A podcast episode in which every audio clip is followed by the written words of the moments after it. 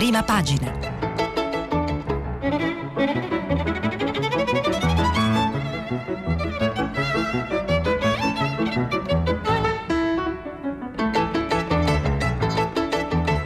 Questa settimana i giornali sono letti e commentati da Mario Secchi, direttore dell'agenzia di stampa AGI.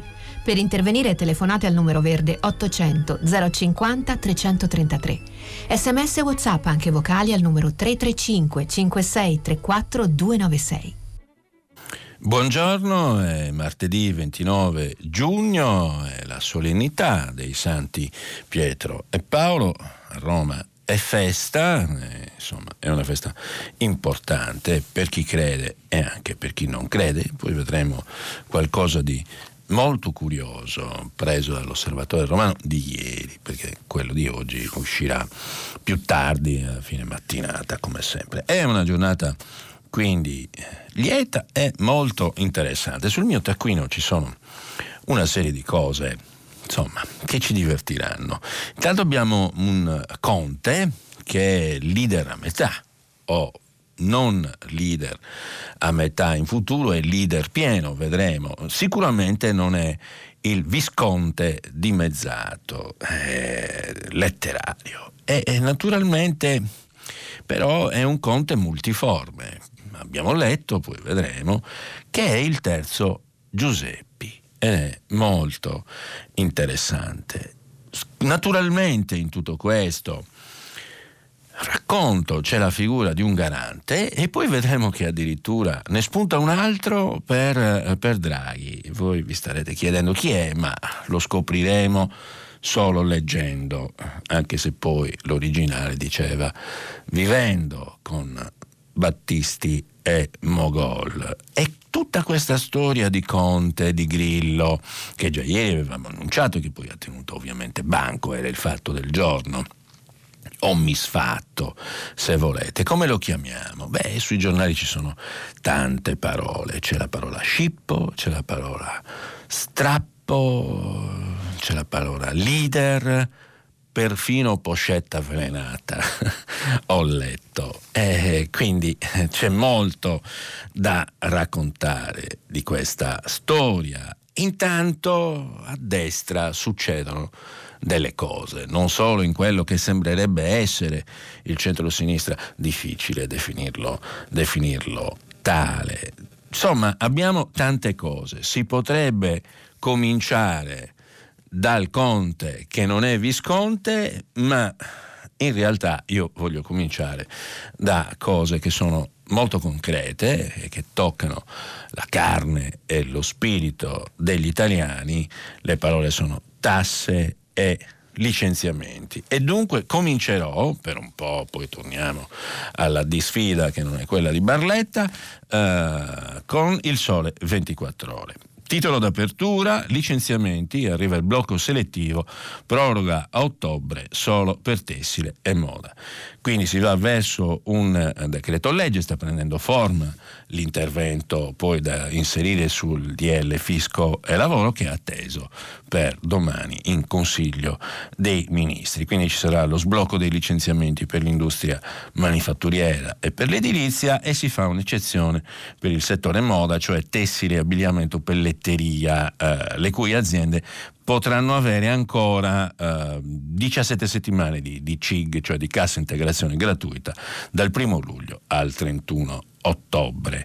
Eh, ieri c'è stata la, la, cabina di regia, si è discusso della possibilità di ulteriori 13 settimane di CIG a tutte le imprese che hanno esaurito gli ammortizzatori d'emergenza. Quindi come vedete il governo marcia no? Nel frattempo, mentre c'è una grande discussione importante per carità uh, sulla forma uh, e la sostanza dei 5 Stelle, che riguarda poi anche la forma e la sostanza dell'alleanza di centrosinistra, però intanto c'è un esecutivo che sta tirando fuori uh, molti provvedimenti, uno dei quali riguarda la riscossione e quindi le cartelle esattoriali saranno congelate al 31 agosto e i pagamenti slittano al 30 settembre. Anche questa è una cosa molto importante, riguarda milioni di persone. sempre altri milioni di persone, un titolo a centropagina del Sole 24 ore per 4,3 milioni di partite IVA rinviate al 20 di luglio le tasse da versare. Ora, voi se mettete insieme i licenziamenti, la riscossione delle cartelle e eh, i pagamenti dell'IVA, capite bene che parliamo di fatti concretissimi che riguardano poi alla fine tutti, perché questo è il motore dell'economia italiana che si sta rimettendo in moto. E naturalmente lo Stato cerca, nei limiti eh, delle, delle, possibilità che sono date dall'attuale situazione, di eh, differire i pagamenti e naturalmente cercare di far agganciare sempre più la ripresa che comunque è in atto. L'obiettivo, lo dicevamo anche ieri, è più 5% di crescita nell'anno in corso e vediamo poi il prossimo, speriamo in un più 3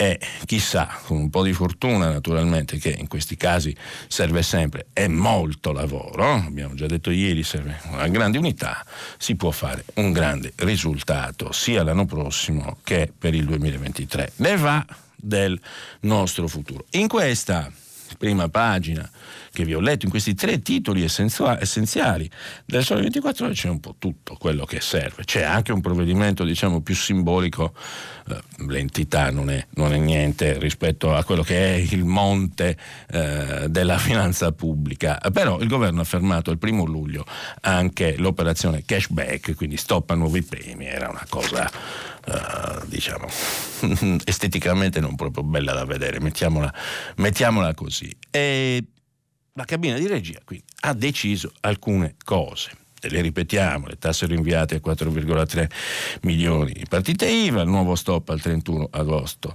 per le cartelle, lo stop ai licenziamenti prorogato a ottobre solo per tessile e moda e uno sparti acque. È un blocco selettivo, così viene chiamato, che alla fine ha messo d'accordo la maggioranza. La stessa, eh, l'argomento è certamente il più importante dal punto di vista sostanziale, apre il messaggero, vi leggo il titolo, licenziamenti cade il blocco, passa lì Palazzo Chigi, proroga dello stop e ammortizzatori solo per i settori in crisi, oggi l'incontro con i sindacati, il cashback di Stato non sarà prolungato e finirà domani. E viva Dio che facciamo il, il cashback con tutto quello che è successo.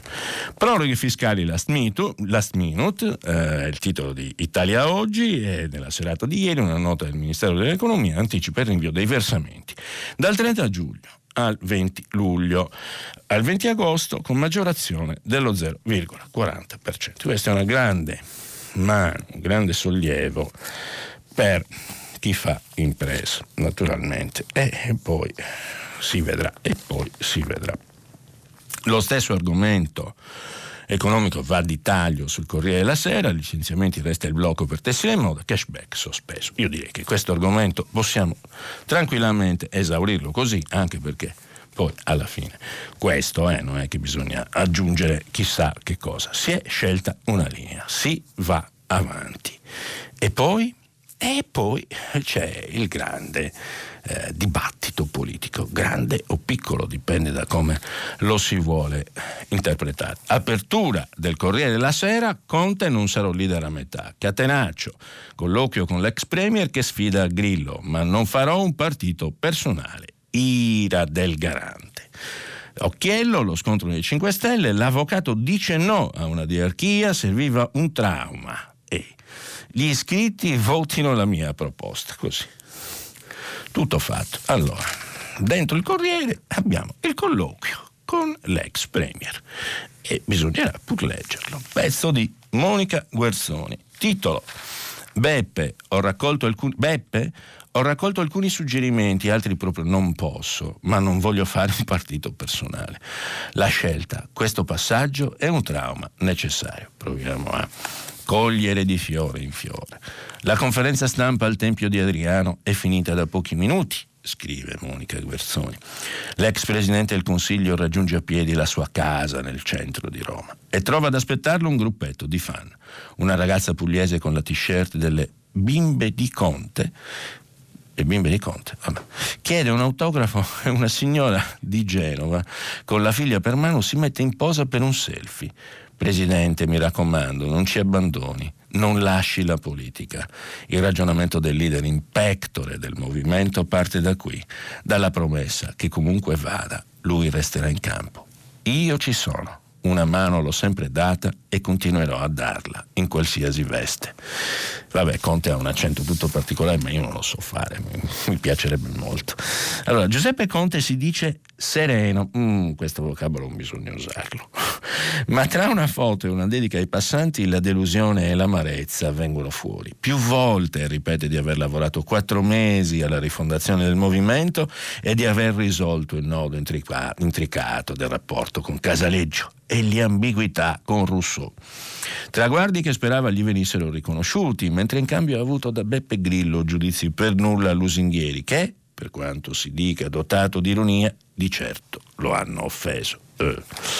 È deluso il giurista pugliese, amareggiato, ma anche determinato a tenere il punto su quelli che ritiene argomenti e valori non negoziabili. Lei mi chiede se ci siano in corso mediazioni e trattative, ma qui non è questione di compromessi. Stiamo parlando di principi, di cose serie, di passaggi cardine. Su cosa dovremmo trattare? Eh, su questo. Ha sentito Beppe Grillo? Oggi no, ma ieri ho avuto con lui un fitto scambio, ricorda, Conte alludendo a una burrascosa telefonata di domenica. Dopo che gli ho consegnato la bozza del mio progetto, ci siamo confrontati tante volte. Onestamente posso dire che ho raccolto alcuni dei suoi suggerimenti, ma altri proprio non possono essere accolti. Per questo ho rimandato a Grillo la palla e lo spero, e spero, e io spero anche che la comunità del Movimento 5 Stelle voglia uscire da questa incertezza sicurezza. Verso il fondatore, l'ex premier in conferenza stampa ha scolpito concetti duri, ammorbiditi però da parole di rispetto e perfino di affetto. E anche a microfoni spenti Conte parla di Beppe Grillo come di un pilastro, dice che è il garante, rimane garante e sarà garante a vita. Eh, tutti garanti. Lo scontro nasce perché l'ideatore dei 5 Stelle vuole mantenere il potere e continuare a dettare la linea? Io non lo so, chiedete a lui, vi prego di non attribuirmi interpretazioni. È ottimista sulla possibilità di arrivare a un accordo? Ottimista o no, mi avete visto sereno, due volte l'ha detto. Eh? Io sono per i passaggi trasparenti, la gente ha bisogno di chiarezza. Insomma, per Conte, che rifiuta la diarchia con Grillo, non essere un leader dimezzato o un prestanome vuol dire indicare la linea politica e assumersi l'onere e l'onore delle decisioni fondamentali, come il sostegno a un governo, le alleanze, la politica estera e le liste elettorali. Ecco perché è convinto che serve un passaggio chiarificatore, per quanto doloroso e difficile, come quello che il movimento sta vivendo. È un trauma necessario, un passaggio fondamentale per arrivare all'approvazione del progetto. Non c'è nessuna riflessione sotto banco da parte mia, eccetera, eccetera, eccetera, eccetera. Che cosa se ne trae? da questo colloquio. Allora, il colloquio con il Corriere naturalmente arriva dopo aver parlato per un bel po' eh, ieri, quindi diciamo c'è un supplemento di indagine giornalistica, giornalistica per così dire. E, Insomma, però alla fine la cosa interessante qua è come sempre l'assenza. No, I giornalisti guardano che cosa c'è la, nella presenza dei fatti, ma conta molto anche l'assenza. E qui manca una cosa che nessuno ha visto, cioè lo statuto perché di questo stiamo parlando, che poi anche quello non sarebbe, diciamo, la vera propria essenza, perché il nocciolo della questione è il rapporto tra i due, è evidente, no? l'ego dell'uno e dell'altro, si, si, scontrano due personalità, uno però ha fondato un partito e ha fatto qualcosa, l'altro insomma è tutto da dimostrare che possa prendere i voti, gli altri li hanno presi, bisogna dimenticare mai questo aspetto, cioè che i, voti alla fine eh, li hanno presi quando c'era Grillo, eh, Di Maio, Casaleggio e compagnia, eppure Di Battista dentro, eppure eh, Casaleggio Junior, e Conte non c'era ancora. Allora, quei voti non è che vale ieri e poi vale oggi e poi non vale domani. Mi seguite? E questo è il, il punto. Non c'è lo statuto. Senza lo statuto è difficile fare valutazioni giornalistiche. Sì, siamo alle, dire, alle indiscrezioni, ma andrebbe letto tutto il progetto e naturalmente andava letto prima che fosse emendato, perché oggi ne uscirà, vediamo un po' che versione e bisogna vedere soprattutto che cosa dice Grillo. Quindi per inquadrare diciamo, tutta questa storia è evidente che siamo a un giro di boa. Vedremo che cosa deciderà Grillo. Ieri i toni erano molto duri. Di Maio, a pagina 2 del Corriere, dice che confida nell'intesa. Vedremo. Vedremo. E certo le diplomazie, come si dice in questi casi, eh, si muovono. Che cosa dice? Che cosa dice Grillo? Perché qualcosa dirà naturalmente ufficialmente non ha, non ha parlato. Mm? Però a pagina 5 del Corriere della Sera, io sto usando il Corriere come bussola, diciamo, poi passiamo agli altri. Però, pagina 5, pagina destra, pagina di rispetto, c'è un titolo sul, uh, sul garante. Giuseppe ha esagerato, l'ira del garante che rivendica il suo ruolo. Ma nel Movimento 5 Stelle c'è l'idea che il fondatore non romperà con Conte. Può essere, non è, eh, non è sicuro, nessuno può dirlo questo, ma certamente potrebbero perfino mettersi d'accordo. C'è chi dice, per esempio, che il fatto che lo statuto non sia mai uscito e che ieri Conte abbia detto lo manderò domani, domani, non oggi, sottinteso ieri, e, e vuol dire molto, e cioè che in realtà quello statuto sarà sotto, stato e sarà stamattina sottoposto a negoziato ed emendamenti e che quindi alla fine quel buco no? che c'è, questo buco nero di cui non si sa nulla, eh, se non che non esiste e che non abbiamo visto, meglio che esiste e non abbiamo visto lo statuto, eh, serviva in realtà a aprire lo spazio di un negoziato tra i due. Lo vedremo. Mm. Naturalmente eh, le sofisticherie eh, della politica sono tante e questa ci sta, sempre che il grillo non decida di rompere, perché qua c'è Giuseppe esagerato, eh? questo è il Corriere della Sera, quindi è importante. Dall'altra parte, sempre per guardare lo spazio della politica, Qual è il tema? E il tema è l'alleanza a sinistra con Letta che teme adesso l'assist alla destra, titolo sempre il Corriere della Sera, di taglio basso a pagina 5. Se si sfaldano a rischio il voto sul colle.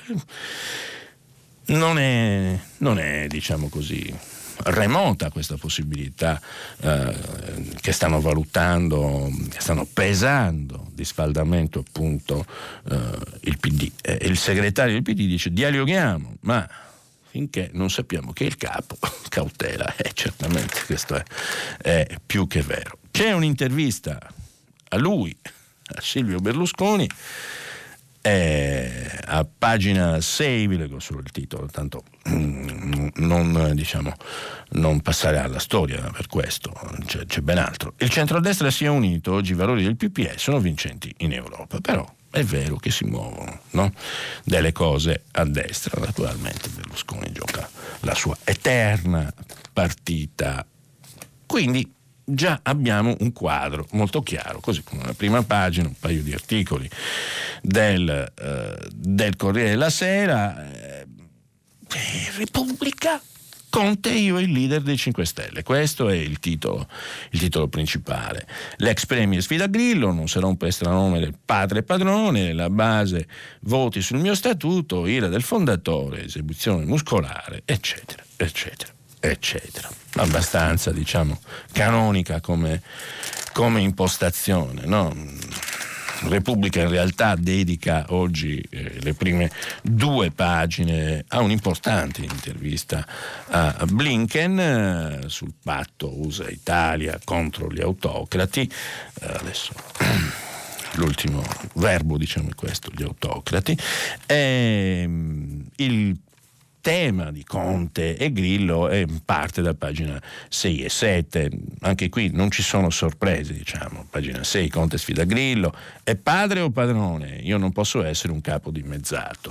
Eh, sì, comunque anche la selezione di tutta questa storia è, della leadership è curiosa, diciamo. Però pagina 7, 5 stelle in pressing per l'intesa, ma Beppe non ha gradito. Esibizione muscolare. Eh, in realtà c'è una cosa interessantissima e arriva a pagina 5. Vi ricordate, ricorderete che nell'intro eh, di, questa, di questa puntata a un certo punto ho detto c'è un altro garante e non è Grillo. E allora la domanda è ma chi è quest'altro garante? E cosa garantirà mai? Apertura della stampa. Salvini, due punti, noi garanti del governo Draghi. È un'intervista al leader della Lega, che boccia il partito unico della destra, ecco perché vi avevo letto il titolo di Berlusconi, e poi li rivediamo un po' insieme, e Salvini dice sono atlantista e moderato, ma soprattutto dice una cosa che è una conseguenza politica dello sfaldamento di cui parlava Enrico Letta, taglio basso del Corriere della Sera, pagina 5, e cioè siamo noi i garanti del governo Draghi. Il ragionamento è molto semplice. Se casca l'alleanza, la forza, diciamo così, la uh, coesione eh, e soprattutto se non c'è una leadership chiara, netta, precisa, sia Grillo, sia Di Maio, sia Conte, nei 5 Stelle, chi è che garantisce alla fine il governo? Il ragionamento di Salvini è noi. E quindi andiamo a vedere questa, questa storia, perché attenzione che questa cosa qui è tutt'altro che campata per aria, eh? è serissima, è vera. Allora, Apertura a pagina 2 è una passante, si dice così in gergo tecnico sul piano editoriale, significa che è una pagina che è eh, unita da una foto e da un articolo che attraversa le pagine 2 e 3 in questo caso. Noi garanti della stabilità del governo dicono no al partito unico del centrodestra. Il segretario della Lega si confessa occhio alle parole usate, quindi si confessa alla stampa, non è solo un'intervista, è anche una confessione a quanto pare. La pandemia mi ha cambiato, tra l'America e la Russia scelgo l'America. E anche questa è un'impostazione eh? interessante, eh, c'è una eh, diciamo, presa di posizione netta, poi uno può dire, eh ma non è così, eh, però noi carta canta. Mm. Allora, Vediamo un po'. L'intervista è di Niccolò Carratelli. Che idea si è fatto? Domanda. Che idea si è fatto di questo scontro tra Grillo e Conte? Come valuta questa crisi? Risponde Matteo Salvini, più che una crisi di ruoli e di persone, mi pare una crisi di valori e di progetti. La Lega, può piacere o no, ha una sua idea di paese, dalla famiglia al fisco alle infrastrutture. I 5 Stelle erano partiti dicendo tutto e ora portano avanti il contrario di tutto.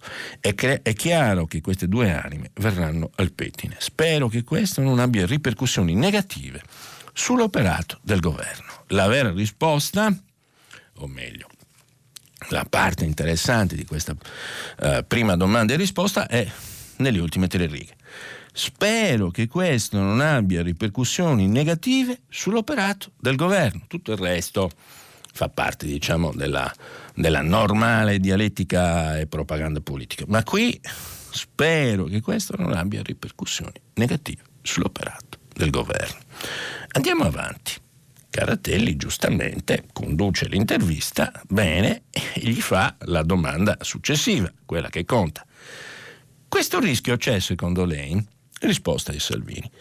Sì, perché nei prossimi mesi ci sono tre riforme, pubblica amministrazione, fisco e giustizia, da approvare da parte di un Parlamento che tecnicamente entra nel semestre bianco, durante il quale qualunque cosa accada in aula nessuno va a casa. Lei capisce che se i 5 Stelle iniziano a farsi i dispetti votandosi contro lo scrutinio segreto, è un casino. Per questo io ho proposto la federazione del centrodestra per garantire a Draghi e al governo che almeno noi siamo compatti. Caratelli, da bravo conduttore dell'intervista, fa la seconda, la terza domanda, che è conseguente ed è la seguente. Quindi sarete la guardia nero-azzurra del governo Draghi? Risposta di Salvini. Nero-azzurra no, in caso rossonera, Salvini è milanista.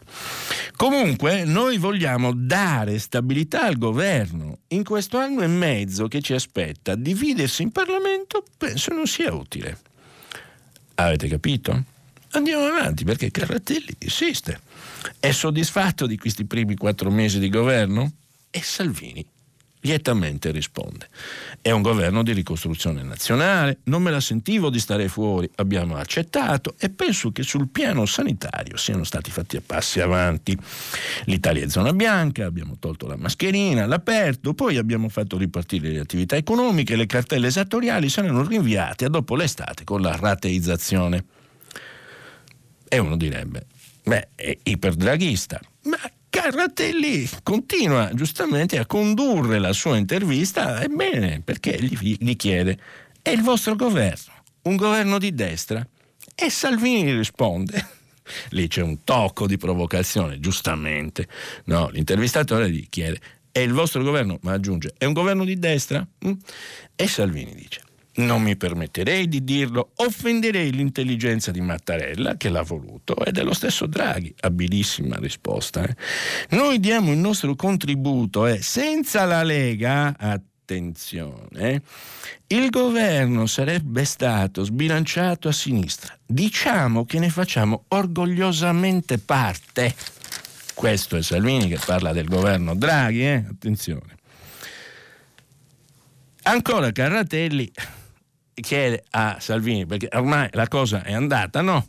I, due stanno, stanno, dialogando stretto stretto, un minuetto, per cui eh, il giornalista dice, ah, è così, ah, ma ci stai proprio bene, e allora gli chiede, però sembrate più a vostro agio del PD di Letta, che la cosa è, è sottilmente perfida. E Salvini risponde, di Letta avevo un'impressione diversa, vedendolo da Parigi. Mi sembrava più dialogante. Poi capisco che prendere in mano il PD significa avere a che fare con le correnti, ma non può insistere su alcuni temi divisivi come Jussoli o voto ai sedicenni. Se io insistessi ossessivamente sui miei temi, ma lei lo fa, no? Ad esempio, sulla giustizia abbiamo accolto la proposta dei radicali, che non sono certo accusabili di sovranismo e estremismo e così via. Poi, diciamo, la, l'intervista va, va, per i rami, ovviamente, no? va un po' ovunque, ma il nocciolo di tutto è in queste prime domande eh, dell'intervista di Niccolò Carratelli, bravo, condotta bene, c'ha Ciao, il nocciolo della questione politica proprio, eh, la cosa più importante della giornata insieme, insieme al fatto della divisione tra Conte e Grillo. Quindi questa è un'intervista importante da leggere tutta perché c'è un posizionamento politico, cioè è comparso un altro garante che si chiama Salvini e che dice, questo lo dice lui ovviamente, noi siamo i garanti del governo Draghi. E attenzione, dal punto di vista dell'analisi politica,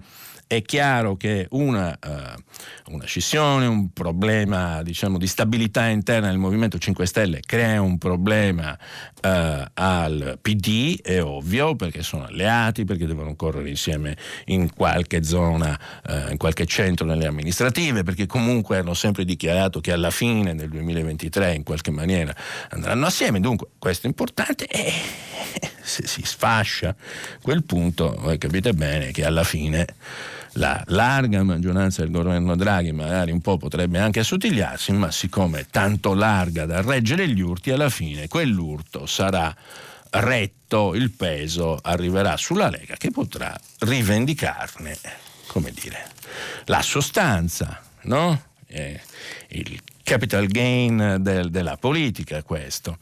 Comunque, molto interessante. E e qui naturalmente a questo punto si aprono, si aprono mille scenari. Ma che tipo, alla fine, la domanda è, ma che tipo di operazione è quella di Conte? Eh, questa è una domanda ulteriore che bisogna farsi. perché, eh, perché, noi abbiamo mm, una situazione che la, la vediamo dai titoli dei giornali, il linguaggio è tutto. Apertura del giornale, Grillo umiliato. Quindi qui c'è diciamo, una titolazione che dice che è Grillo ad averle prese. L'ultimatum di Conte al comico, non faccio il prestanome, no alla diarchia, decida se essere padre padrone, la furia del comico che ora minaccia. L'altra parola chiave che emerge in più, in più giornali, eh, non, non, solo sul giornale in realtà, eh, ma è scippo. E non a caso il direttore Augusto Minzolini usa questa parola nel titolo del suo editoriale, che è appunto lo scippo. Ne leggiamo un pezzo un tentativo di scippo o un furto con destrezza. Giuseppe Conte ieri ha tentato, e magari ci riuscirà, di rubare a Beppe Grillo il Movimento 5 Stelle. Non sono un prestanome con un leader nell'ombra, ha detto. Solo che se a questo punto l'elevato accettasse le condizioni dell'ex premier, tornerebbe sulla terra e diventerebbe l'ombra di se stesso. Conte ieri infatti ha alzato la posta, tentando la degrillizzazione del movimento, usando i toni perentori che aveva riservato Matteo Salvini nella crisi del governo giallo-verde e a Matteo Renzi in quella che portò alla caduta dell'esecutivo giallo-rosso. E siamo a due Giuseppi che sul mattino, vediamo se lo trovo, sul mattino diventano tre, se non sbaglio. Vediamo un po' da qualche parte ci sarà, ma io ricordo questo titolo. Stamattina eccolo qua, il terzo Giuseppi di lotta e di governo, pezzo di Massimo Adinolfi. E qui, vedete, uno e trino, o forse tre e basta. Comunque, vediamo, potrebbe anche esserci il quarto a questo punto. Insomma, dice eh, Minzolini, un movimento può vivere senza anima, l'anima è quella, è quella di Grillo, no? del fondatore, il profeta e così via. Perché l'ex premier non può privare i 5 Stelle di un'anima senza offrirne un'altra? È chiaro, no? Un progetto politico ha bisogno di un'idea. A meno che non si voglia considerare, scrive Binzolini, un'anima, una sorta di manuale, come il bignami di una volta, composto da regole, organismi, statuti dal titolo come si costruisce un soggetto politico o ancora peggio, l'ex premier non pensi davvero di mettere in piedi un partito che guarda al centro, seguendo i consigli di qualche parodia di. Robespierre. Una vera contraddizione in termini. A ben vedere, quindi, l'operazione manca di identità, mentre il leadership da che mondo è mondo vivono su un'idea o su una visione del mondo. Conte, invece, propone un modello organizzativo, magari sofisticato, che ha come unico obiettivo mandare in pensione il fondatore e strappargli la sua creatura. Un po' come quegli avvocati d'affari che approfittano di un'azienda in fallimento, il movimento è in declino, ha detto lui stesso, per assumerne il controllo a scapito dell'imprenditore che l'ha creata. Un'operazione che è agli antipodi del DNA del grillismo degli albori e che invece ha molto a che fare con la metamorfosi che ha subito, permanendo per tre anni nella stanza dei bottoni. L'orizzonte di Conte è infatti conquistare il potere nel movimento per conservarlo nel paese e così via. La realtà è che Conte fuori dal perimetro dei 5 Stelle ovviamente non gioca nessuna partita e quindi là la deve giocare. Quindi abbiamo il grillo umiliato sul giornale e lo scippo, che sono due parole importanti, umiliato e scippo, no? eh, il linguaggio è tutto, eh, nell'analisi politica è dalle parole che si parte poi dalle, dalle, dalle immagini, dalla prossemica, da come si muovono, però questo è. Sul manifesto tutto questo diventa, come sempre, sono bravi, un duello al sole non sarò il prestanome di un leader ombra, quindi sole, ombra. Guardate come ci sono gli opposti, no? le antinomie nel, nel linguaggio. Conte lancia l'ultimatum e sfida Grillo chiedendo che il suo progetto per il nuovo Movimento 5 Stelle venga sottoposto al voto digitale degli iscritti parlamentari spiazzati. Attesa per oggi la risposta del garante, perché poi alla fine questa, come tutte le telenovelas, le soap opera e insomma le serie tv, se volete andare sul, sul, sull'immaginario visivo, è, è a puntati e quindi oggi c'è la seconda, terza, ormai io, anche io ho perso, ho perso il conto. È una rifondazione? Sì, è una rifondazione non ci sono dubbi. Un tempo c'era la rifondazione comunista e oggi c'è la rifondazione grillista. E così Norma Rangeri, direttrice del manifesto, bravissima, aspettate che... Mm, scrive un po' di sue considerazioni. Nell'opaca cornice di un governo di unità nazionale che in un modo o nell'altro tocca collocazione e identità delle forze politiche che ne fanno parte, non dovrebbe stupire nessuno se a patirne le maggiori conseguenze proprio la forza più giovane e dall'identità più fragile, come il Movimento 5 Stelle. Una forza politica che in pochi anni conquista il vertiginoso 32% dei consensi, che sale sul podio del partito di maggioranza relativa, che passa dall'opposizione al governo, che è stata determinante per tre governi consecutivi, non è poi così strano che si ritrovi sull'orlo di una scissione. E certo, è la vertigine del potere. È chiaro, no? E Norma Rangeri continua. In fin dei conti, voler tenere insieme Giuseppe Conte e Beppe Grillo è come cercare di unire il diavolo e l'acqua santa. Uno è istituzionale, parlamentarista, garantista per formazione, tanto quanto l'altro è anarchico, populista, giustizialista. Io non sarei così convinto di questa, di questa uh, divisione netta che fa, che fa uh, Norma Rangeri perché insomma anche Conte è assai populista, ci siamo dimenticati le conferenze stampa su Facebook e i banchetti fuori da Palazzo Chigi, cose, cose mai viste. Nella fase di crescita tumultuosa dei consensi ha prevalso l'anima movimentista, mentre con l'ingresso nella stanza dei bottoni ha ovviamente guadagnato terreno tra gli eletti e gli iscritti la scelta di non voler recitare una parte secondaria nel futuro che verrà, dice Rangeri. E ieri pomeriggio Conte in una conferenza stampa si è incaricato di confermare il momento di grandi difficoltà, spiegando che il movimento ha criticità, carenze ambiguità che spiegano gli elettori persi, beh, anche durante la sua premiership, però c'è da dire, non bisogna mai dimenticarlo. E che dunque, scrive ancora Rangeri, non esiste una leadership dimezzata e non serve imbiancare la casa che invece ha bisogno di profonde ristrutturazioni. In attesa delle ristrutturazioni, noi leggiamo il titolo di Libero. Perché sempre il linguaggio, Conte pensione a Grillo. Eh, non sono un prestanome, comando io e me ne vado. Il movimento è nel caos. Alessandro Sallusti scrive: Il comico finale. Sarà finale? Eh, lo scopriremo solo oggi, in realtà, perché la storia va avanti. E vedete come il linguaggio è importante. Il titolo della verità apertura ovviamente, sul pezzo di Maurizio Belpietro, Conte prova a scippare il movimento 5 Stelle a Grillo. Riepiloghiamo. Hm? Il linguaggio è importante, il linguaggio è tutto, le parole sono essenziali. Umiliato, Grillo umiliato, lo scippo sul giornale. Titolo d'apertura Grillo umiliato, editoriale di Minzolini, lo scippo, umiliato, scippo. Le parole sono fondamentali.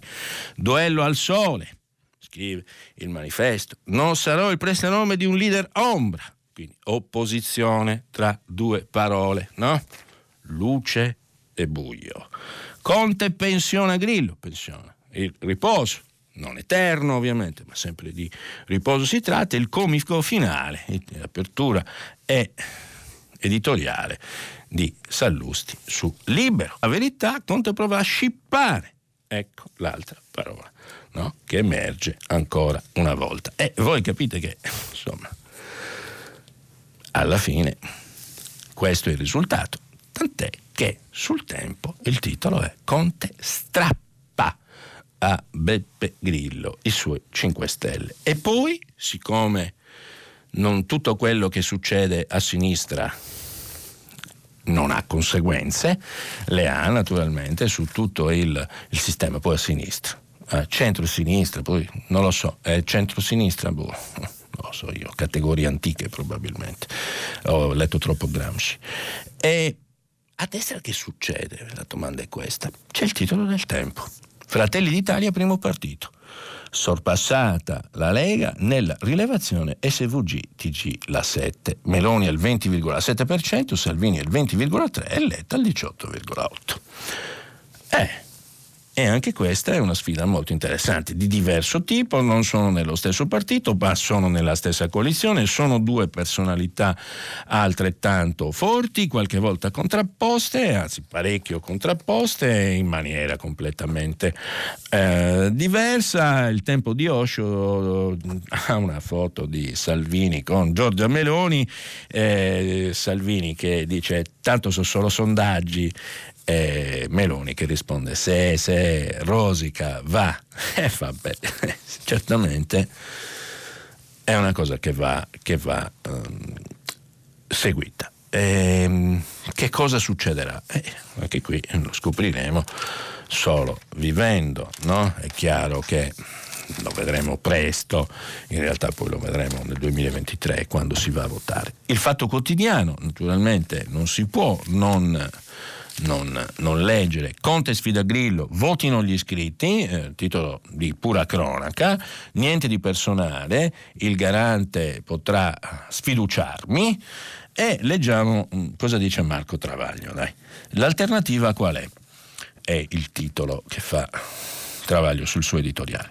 Ieri Conti ha ributtato la palla nel campo di Grillo, ma con dentro una bomba a orologeria che ha già iniziato a ticchettare, quella della democrazia diretta, cioè del voto degli iscritti ai 5 Stelle, pro o contro il suo progetto di rifondazione del movimento.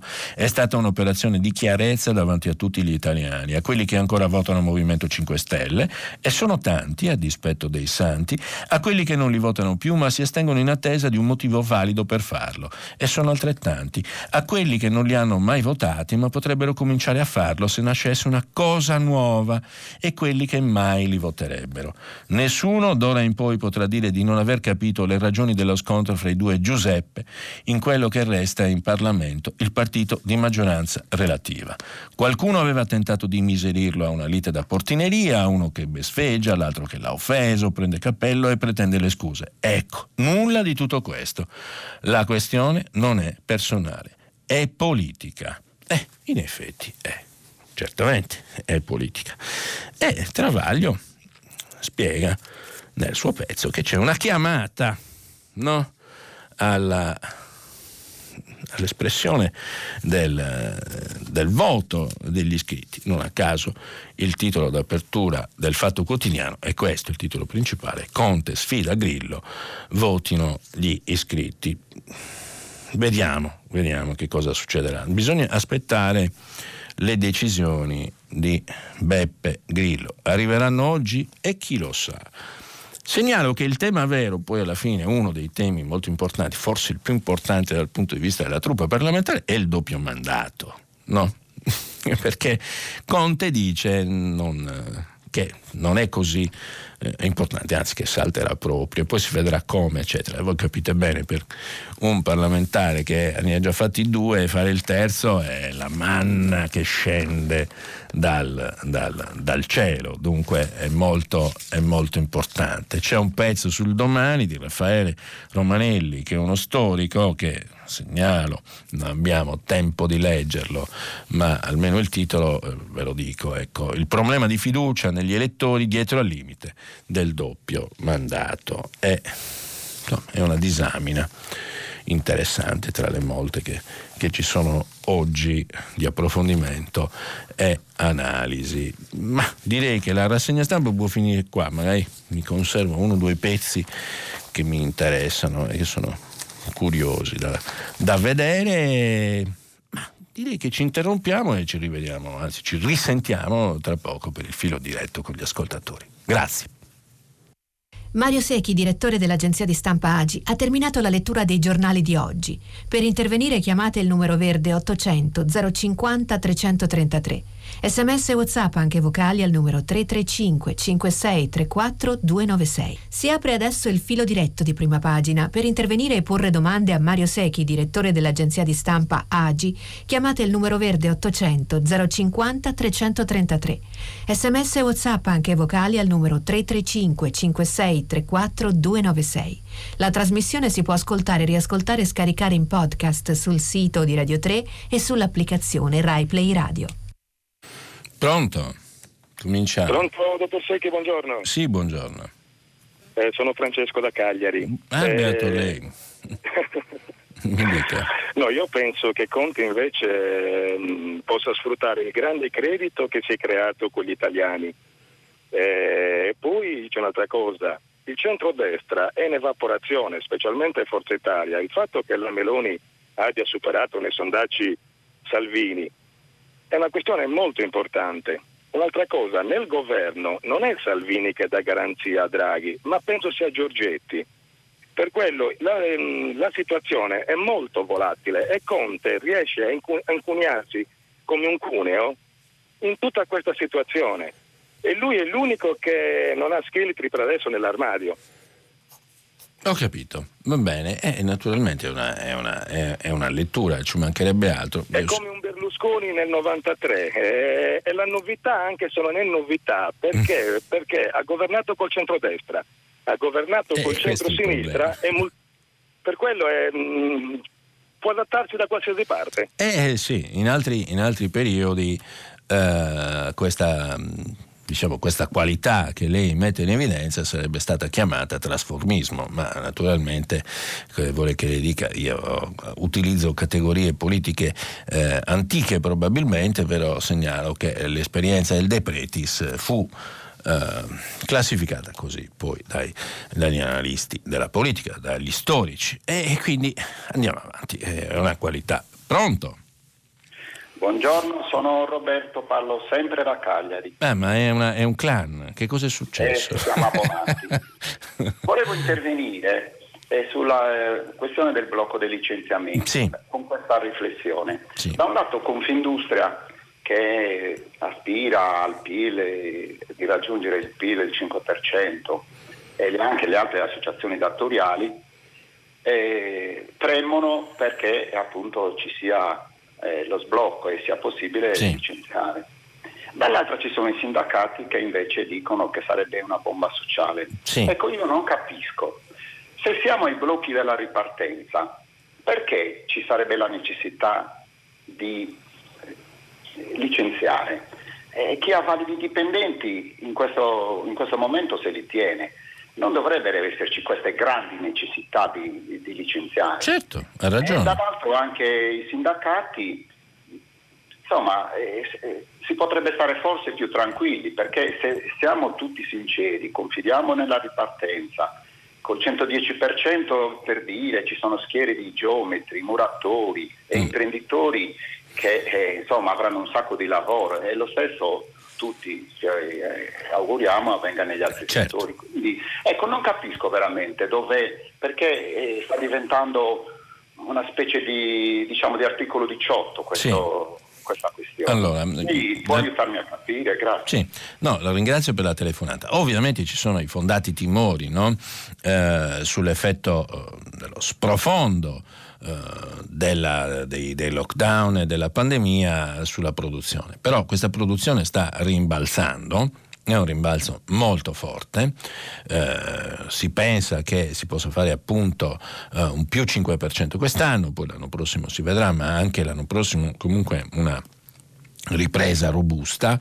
Eh, c'erano stime eh, iniziali sulle perdite di posti di lavoro molto, molto gravi, si sono fortemente ridimensionate alla luce del rimbalzo. Alcuni settori naturalmente, come abbiamo visto dal provvedimento, no? tessile e la moda sono stati stralciati, diciamo, dalla fine del blocco e, e alcuni settori quindi ancora soffrono in particolare, ma gli altri si stanno riprendendo e, e mm, sì, eh, sarà certamente ridimensionato questo effetto. Inoltre bisogna considerare che l'impresa è libera, non è l'impresa di Stato con regole che, sono, mh, mm, che eh, alterano le dinamiche del mercato, la domanda, l'offerta, la produzione e di conseguenza anche il numero di persone che devono lavorare nell'impresa. Nessun imprenditore eh, ama licenziare i propri dipendenti e come ha detto giustamente lei, poi se li tiene. Dunque, se le cose vanno bene, e come andranno certamente, in larga parte, eh, non ci sarà nessuna, nessun Armageddon, nessuno tsunami. Eh, ci sarà una normale dinamica di mercato dove probabilmente ci sarà qualche perdita di lavoro, ci saranno molti nuovi assunti e il mercato bellezza e tu non puoi farci niente, questo, questo, è un punto, a meno che non si pensi che si debbano costringere gli imprenditori a stare eh, dentro una, una serie di norme che li ingabbiano e che sono contro eh, la, eh, i fondamenti della libera impresa. Questo non è, non è possibile, va da sé.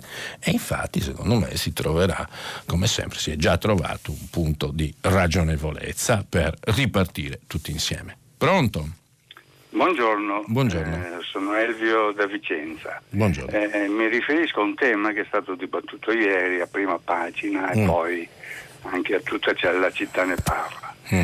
Sinceramente non capisco il livore eh, riservato al reddito di cittadinanza, concesso a volte senza adeguati controlli, e poi assisto al silenzio completo su, su quegli imprenditori, e non sono pochi, che utilizzano eh, la cassa integrazione Covid e poi fanno lavorare i propri dipendenti in nero.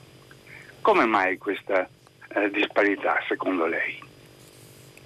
Ma dunque, eh, almeno da parte mia, io non ho nessun livore contro il reddito di cittadinanza. Penso che non sia uno strumento adeguato, che debba essere sostituito da altri strumenti, che tra l'altro sono stati usati anche eh, in passato, che vada eh, ampiamente riformato. Il suo obiettivo è purtroppo fallito, mi pare abbastanza evidente, andate a vedere quanti posti di lavoro sono stati creati, e, mm, va rifatto. Questa è la mia opinione. Quindi io non dico che non servono strumenti di eh, welfare, di sostegno, eh, di accompagnamento alla ricerca del lavoro, non all'assegno permanente di disoccupazione cronica eh, per eh, tempo indefinito. Eh, quindi questo è il punto. Per quanto riguarda gli imprenditori che violano eh, le norme e le leggi, eh, vanno perseguiti e puniti, è molto semplice. Dopodiché però devono essere anche lasciati liberi di fare impresa e creare posti di lavoro, perché i posti di lavoro alla fine si creano là. Questa è la mia semplicissima e trasparente posizione. Pronto? Sì, buongiorno, buongiorno. sono Giancarlo da Parma, eh, grazie per la spassiosa lettura semantica della rassegna di stamattina.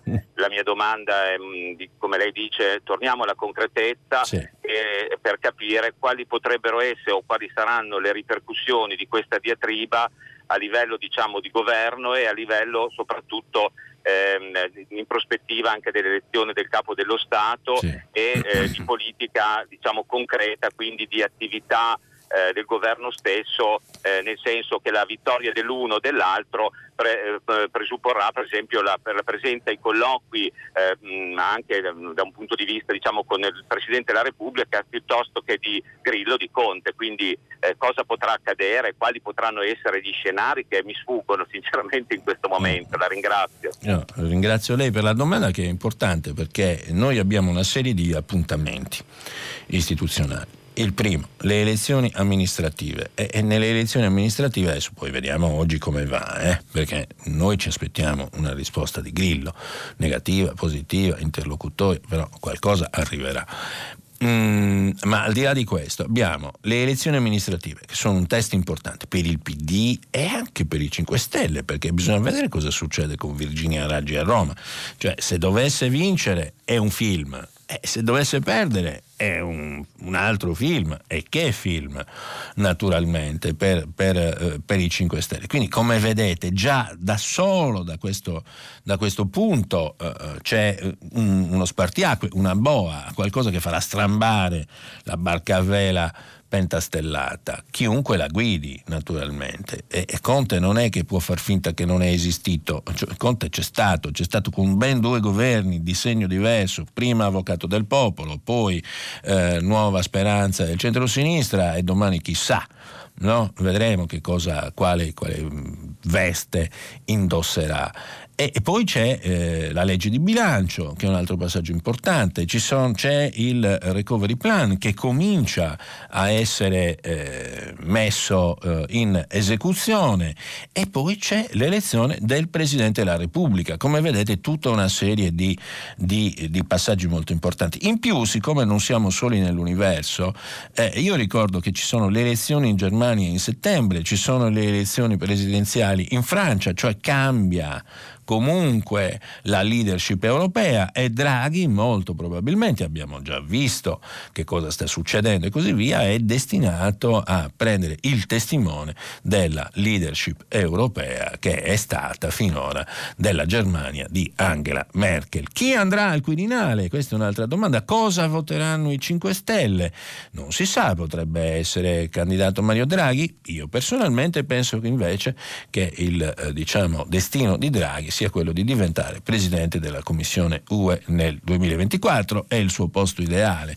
Abbiamo visto come eh, viene accolto nei vertici internazionali, un grande successo il G7, è già diventato de facto il punto di riferimento all'interno dell'Unione Europea e, ripeto, finisce l'era di una grande statista, cioè di Angela Merkel. Qual è la posizione rispetto a questo scenario molto più ampio e complesso del cortiletto italiano da parte dei 5 Stelle. Ci sono differenze tra una leadership di Giuseppe Conte e una leadership di Beppe Grillo rispetto a questo quadro internazionale nel quale siamo giocoforza incastonati? Eh, eh, come vedete le risposte eh, arriveranno e i temi stanno tutti in fila, sono in agenda e uno per uno avranno la loro risposta a breve. Pronto? Pronto? Sì, buongiorno. Buongiorno, sono Antonio, il telefono dalla provincia di Rieti. Complimenti prima di tutto per la vostra trasmissione, per la redazione e anche a lei. La ringrazio. Volevo iniziare, volevo chiederle una cosa e iniziare con la lettura di due righe del suo collega Federico Fubini che sì. credo qualche settimana fa l'ha preceduto, con il libro La maestra del camorrista. Parliamo del 1427, la Repubblica Fiorentina decise di conoscere per ogni capofamiglia, eh, venne invitato al catasto perché dichiarasse il proprio nome, dimensioni della famiglia, l'età, il mestiere, il reddito, le sostanze, il denaro, case, terre, eccetera, eccetera. Allora, la mia domanda è questa qui. Io sono, mi sono sposato due volte, la prima e la seconda, la seconda volta regolarmente, quindi è una fede che porto con piacere per affetto e per altri motivi con dispiacere. Sì. Nel senso che ho una figlia che eh, studia a Macerata, quest'altro anno si laureerà io ho lavorato presso l'ospedale di Macerata, quindi ho, fatto, ho iniziato la mia carriera lì per terminarla poi a Rieti. Eh, quindi il problema è questo, io pago, paghiamo 2.500 euro di tasse l'anno, e va bene, che per 5 anni sono circa 10.000 e passa euro. Ci sono altre famiglie, che ovviamente evito di nominare, e per vari motivi, perché accompagnate di fatto perché percepiscono redditi di pensioni di mariti o mogli eh, mm-hmm. perché hanno nella stessa famiglia sì. altri redditi sommersi intestati magari ad altri figli. Pagano di meno, ho capito. Ma comunque stanno nello stesso nucleo familiare. Io dico, nessun governo, a mio, a mio ricordo, forse lei mi potrà correggere, si è mai occupato di questi redditi sommersi, sì. perché praticamente con ISE negativo eh, loro sì. per 5 anni hanno pagato 16 euro contro le nostre 10.000 euro perché ovviamente sono tassate, eh, sono tassate, dalla mia pensione attuale e dal mio lavoro della, della mia attuale moglie. Ecco, questa è la domanda che okay. le volevo porre. Va bene. Credo che tutti i cittadini debbano contribuire in maniera onesta no? alla nostra, alla nostra economia. Sono d'accordo, eh, io la ringrazio della sua testimonianza, come sempre ognuno cerca giustamente di portare i come esempio, no? come eh, caso esemplare il proprio caso singolo. Ed è vero che esistono queste strutture, è, è, è vero che esiste una giungla gigantesca che crea queste situazioni. Io ricordo che ieri, lo riprende Italia oggi, lo rileggo, più di 20 milioni di italiani potrebbero dimettersi senza perdere un euro grazie al reddito di cittadinanza e bonus vario. Un pezzo di Franco Becchis, ripreso oggi a pagina 9 da Italia oggi, che spiega bene come in questa giungla ci siano tutta una serie di norme che alla fine favoriscano questo tipo diciamo, di imprese. mm, e, bisogna riformare, riformare, riformare.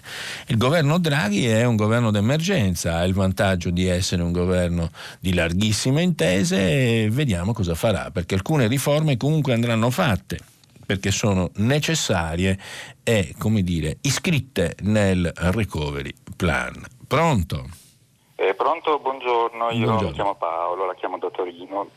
Le faccio una domanda che esula un po' dai temi che stiamo toccando stamattina. Sì. E, eh, riguarda un argomento piuttosto importante sul quale ammetto che non sono informatissimo, però comunque diciamo, eh, il contesto è sicuramente di grande rilievo. Ossia, ho sentito ieri su canali satellitari diversi che in Spagna è stata approvata eh, una legge che rende possibile l'eutanasia. Sì ed è sicuramente un tema prorompente. Ripeto, non conosco i dettagli, quindi non so se viene applicata in determinati casi, in malattie, sì. situazioni particolari, eccetera.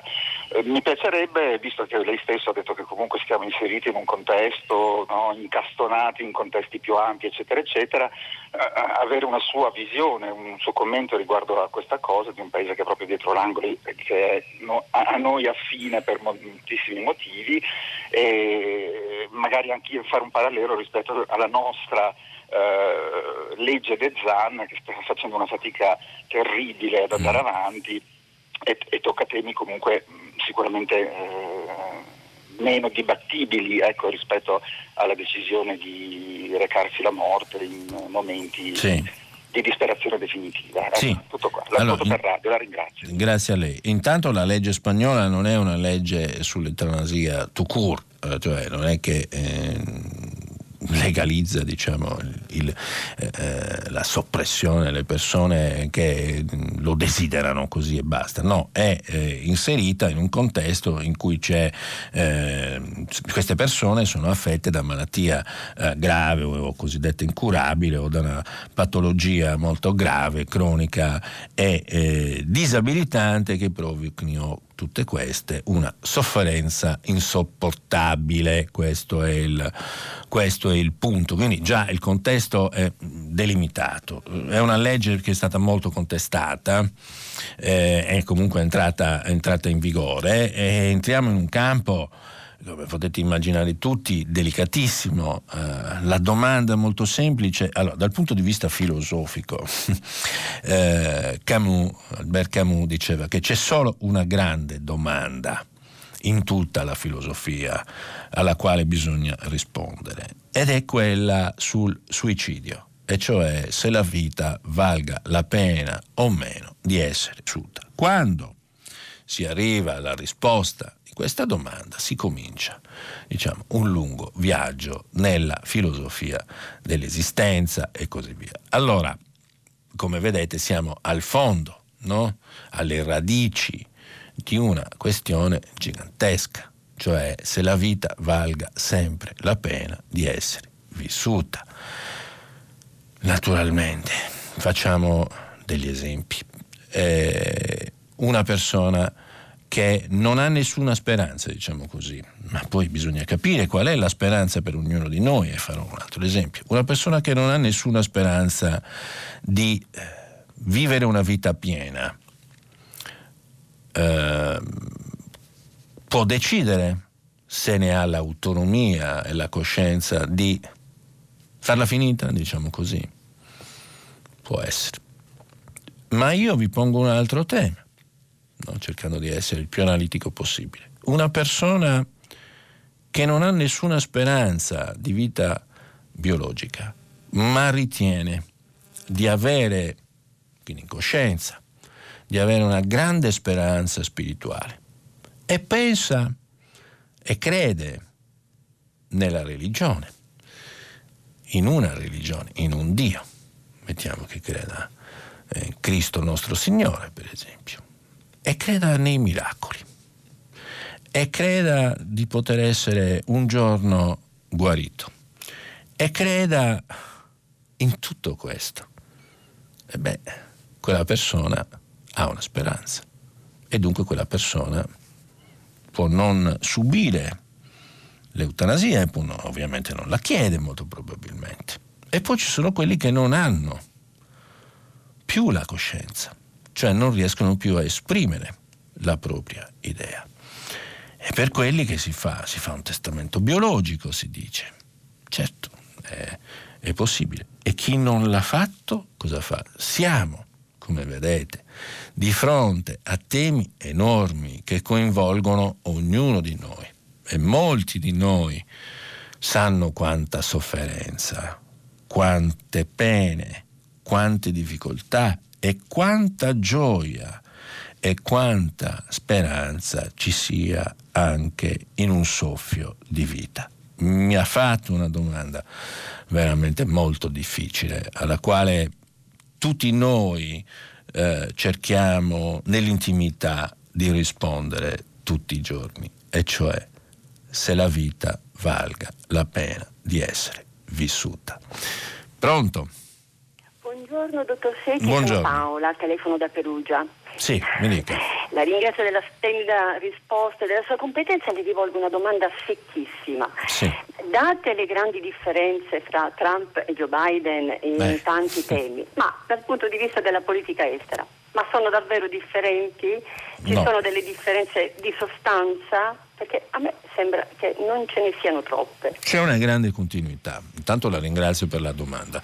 Le linee e i pilastri della politica estera americana sono abbastanza costanti. Naturalmente esistono le scuole, ci sono gli isolazionisti, ci sono invece i wilsoniani, insomma ci sono tante eh, sfumature e anche grandi differenze nel corso della storia.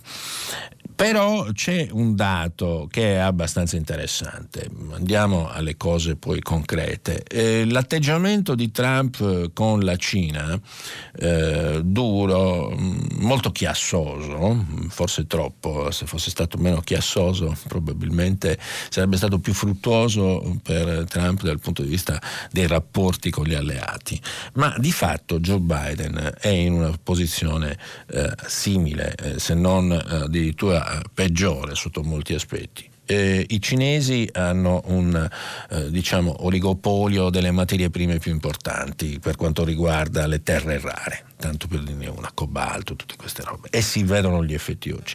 Sul mercato dei noli che, eh, che è schizzato c'è un effetto Cina eh, molto, eh, molto, importante.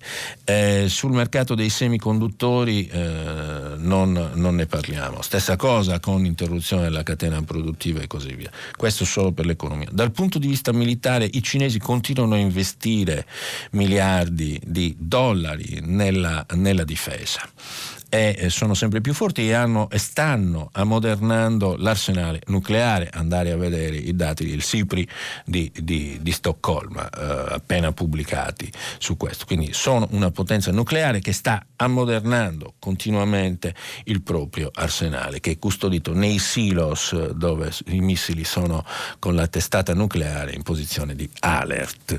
E potrei continuare a lungo su questo. Faccio l'esempio della Cina perché la Cina è il grande, no? è il grande dilemma eh, degli Stati Uniti, partner necessario per il commercio e nello stesso tempo però in realtà è, è lo sfidante numero uno, destinato probabilmente tra qualche decennio, forse prima, a superare gli Stati Uniti dal punto di vista economico. Resta per gli americani il primato tecnologico per ora e non su tutto è naturalmente quello militare. Medio Oriente. A Medio Oriente gli americani si sono un po' ritirati già dalla, uh, dall'amministrazione Obama e eh, hanno continuato con, con, Trump, hanno mantenuto una presenza così discreta, ma in realtà uh, tutto questo non, non, avrebbe, eh, non sarebbe successo per esempio che la Russia no? sarebbe intervenuta in Siria. In passato questo non era nemmeno concepibile, tantomeno, tantomeno in, lui, in, Libia, e invece è accaduto. Prima c'è stata la red line di Obama eh, su Assad che non è stata messa eh, in azione e questo ha provocato danni colossali. Poi Trump ha continuato una politica che era quella di mantenere i soldati americani più lontano possibile e addirittura Biden ha fatto fatto quello che aveva annunciato anche Trump, e cioè il ritiro delle truppe dall'Afghanistan.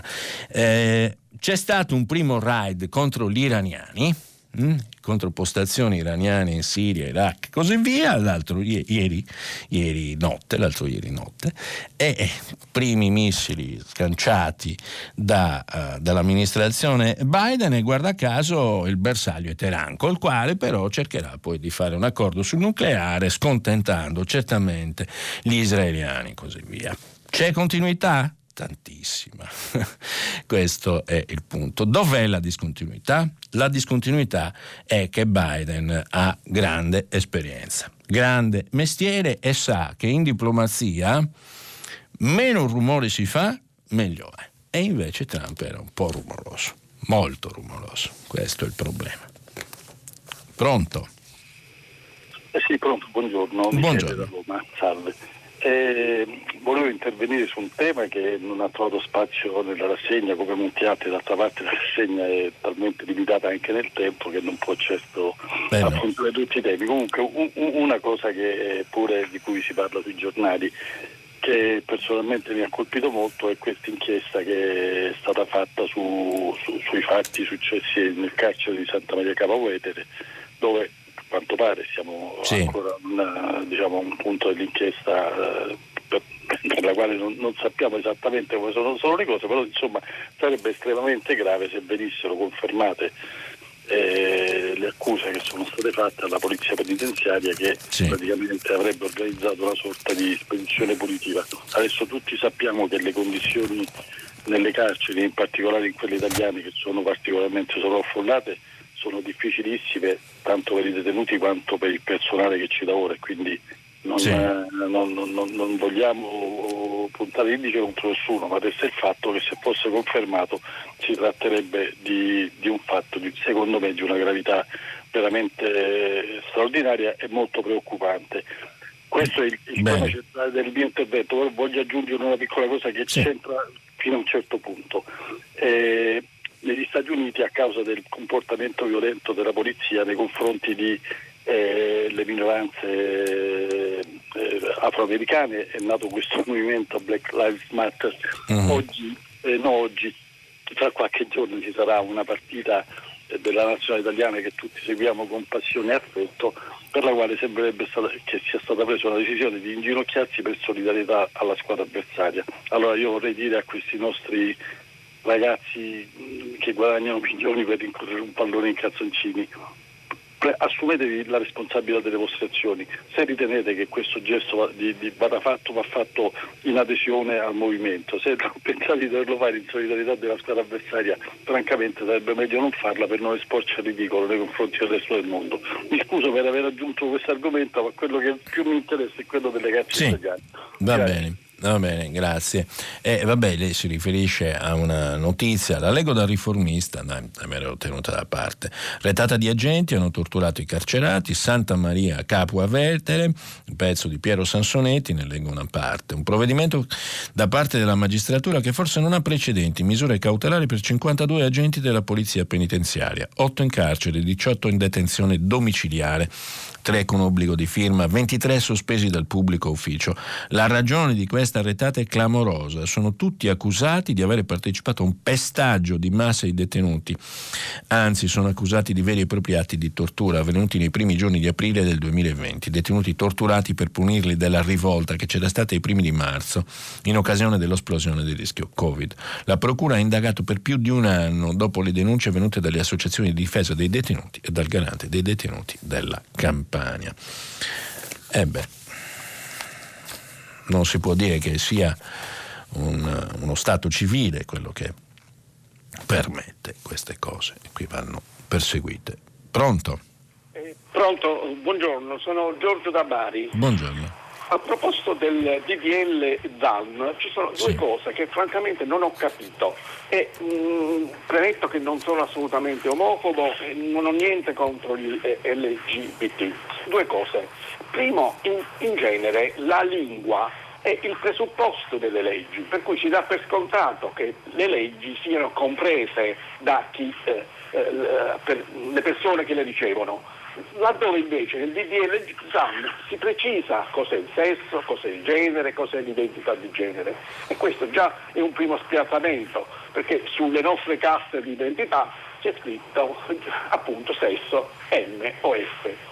La, il secondo elemento che poi è collegato a questo, che non capisco, è quello laddove si dice che l'identità di genere è ciò che il singolo percepisce è manifesta, cioè in sostanza è un'autocertificazione insindacabile, perché si precisa ulteriormente che chi afferma una certa identità di genere, proclama una certa identità di genere, non deve essere sottoposto ad un processo, non, è, non deve dimostrare di stare attraversando un processo di passaggio da un sesso all'altro o da un genere all'altro. Quindi equivale secondo me ad una autocertificazione insindacabile. In sostanza una domanda concreta proprio. Se una persona che si dica donna ma di fatto è di sesso maschile si presenta ad un policlinico e vuole essere ricoverato in un reparto femminile o vuol partecipare a degli sport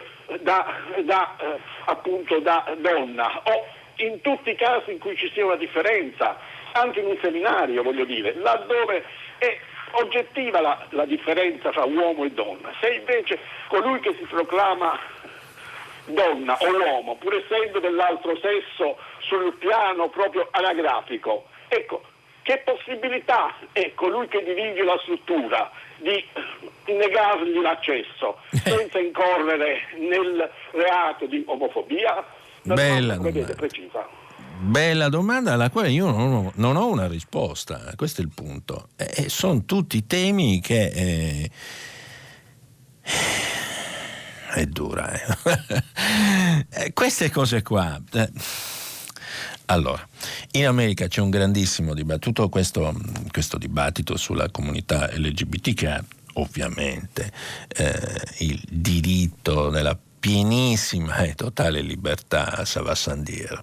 Però tutto questo dibattito è di importazione americana, dove c'è ed è, si chiamano culture wars, eh? sono delle guerre culturali, sono molto importanti, sono giuste, eccetera, però arrivano anche, eh, come dire, a degli, eh, a dei tratti, hanno dei tratti estremizzati, mettiamola, mettiamola, così. Per cui per tutelare giustamente un interesse particolare, alla fine eh, si eh, rischia di meno male l'interesse generale, che è quello poi eh, che conta. Quindi la sacrosanta battaglia per i diritti LGBT naturalmente per eh, combattere il razzismo in tutte le sue forme, le discriminazioni di genere, eccetera, eccetera, eccetera, hanno purtroppo questo tratto qua, sono pervase da una cosa che si chiama la teoria della giustizia sociale. Tutto questo, che è un dibattito molto importante che c'è in America, che ha delle conseguenze enormi, eh, lei ha citato i transgender nello sport,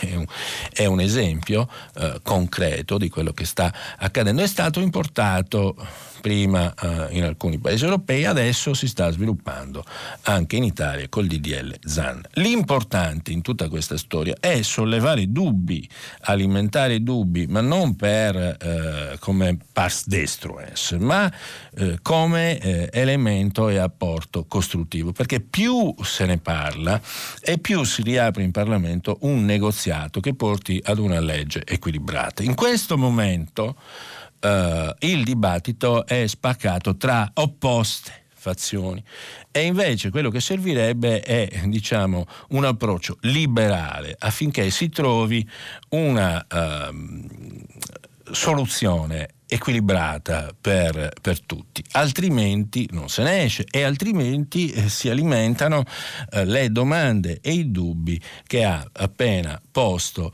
il nostro ascoltatore. Per cui bisogna uscire da un decontestualizzato, tra l'altro, clima di guerra culturale ed entrare in quella che si chiama la maturità, la saggezza, l'equilibrio, l'ascolto che poi si trasforma in un ottimo lavoro dal punto di vista parlamentare e nell'approvazione di una legge che serve all'interesse generale. Questa è la mia risposta. Pronto?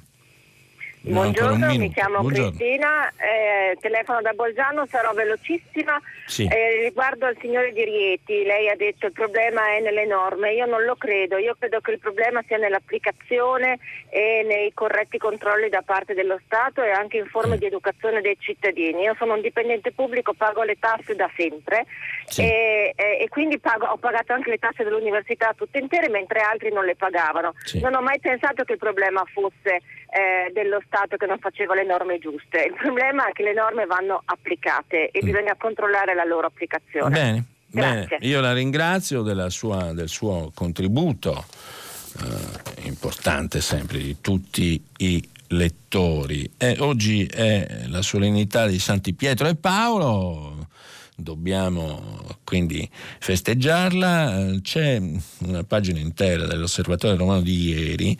Eh, bella, c'è un pezzo che consiglio di leggere di Friedrich Mans, so a chi, eh, ho, so a chi ho creduto, si intitola, e insomma è molto interessante, è su Paolo, è un'impostazione eh, bella, non è una cosa di, per credenti, è una cosa filosofica che, che vi consiglio a tutti di leggere. Si impara molto anche dalle vite dei santi, alcuni erano anche grandi peccatori, come sapete. Se non si fa esperienza non si va poi alla santità.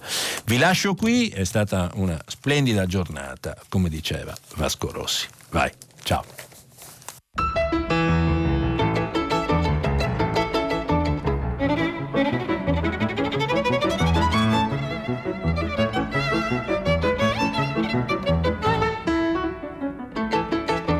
Mario Secchi, direttore dell'agenzia di stampa Agi, ha letto e commentato i giornali di oggi. Prima pagina un programma a cura di Cristiana Castellotti. In redazione Maria Chiara Beranec, Natascia Cerqueti, Manuel De Lucia, Cettina Flaccavento, Erika Manni e Giulia Nucci. Posta elettronica, prima pagina chiocciolarai.it. La trasmissione si può ascoltare, riascoltare e scaricare in podcast sul sito di Radio 3 e sull'applicazione Rai Play Radio.